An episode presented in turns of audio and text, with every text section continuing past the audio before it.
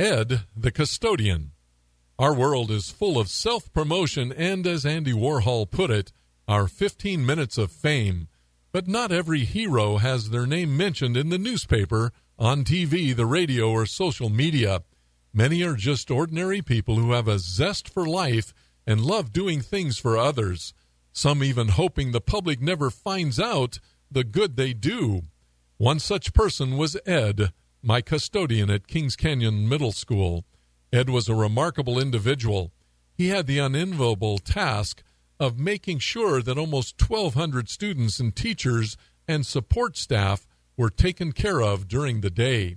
He would arrive early, before his paid time, to paint out the graffiti that had been sprayed on the walls the evening before. He didn't want students coming to school and seeing any disgusting words or images. Additionally, he would collect pennies, nickels, dimes, and an occasional quarter that he would find on the playground. By the end of the year, he had collected a reasonable amount of money. After identifying one special student over the year, Ed would buy a gift from the change he had found and bring the student into my office and present the gift. Our school was a better place because of Ed, our quiet, behind the scenes hero.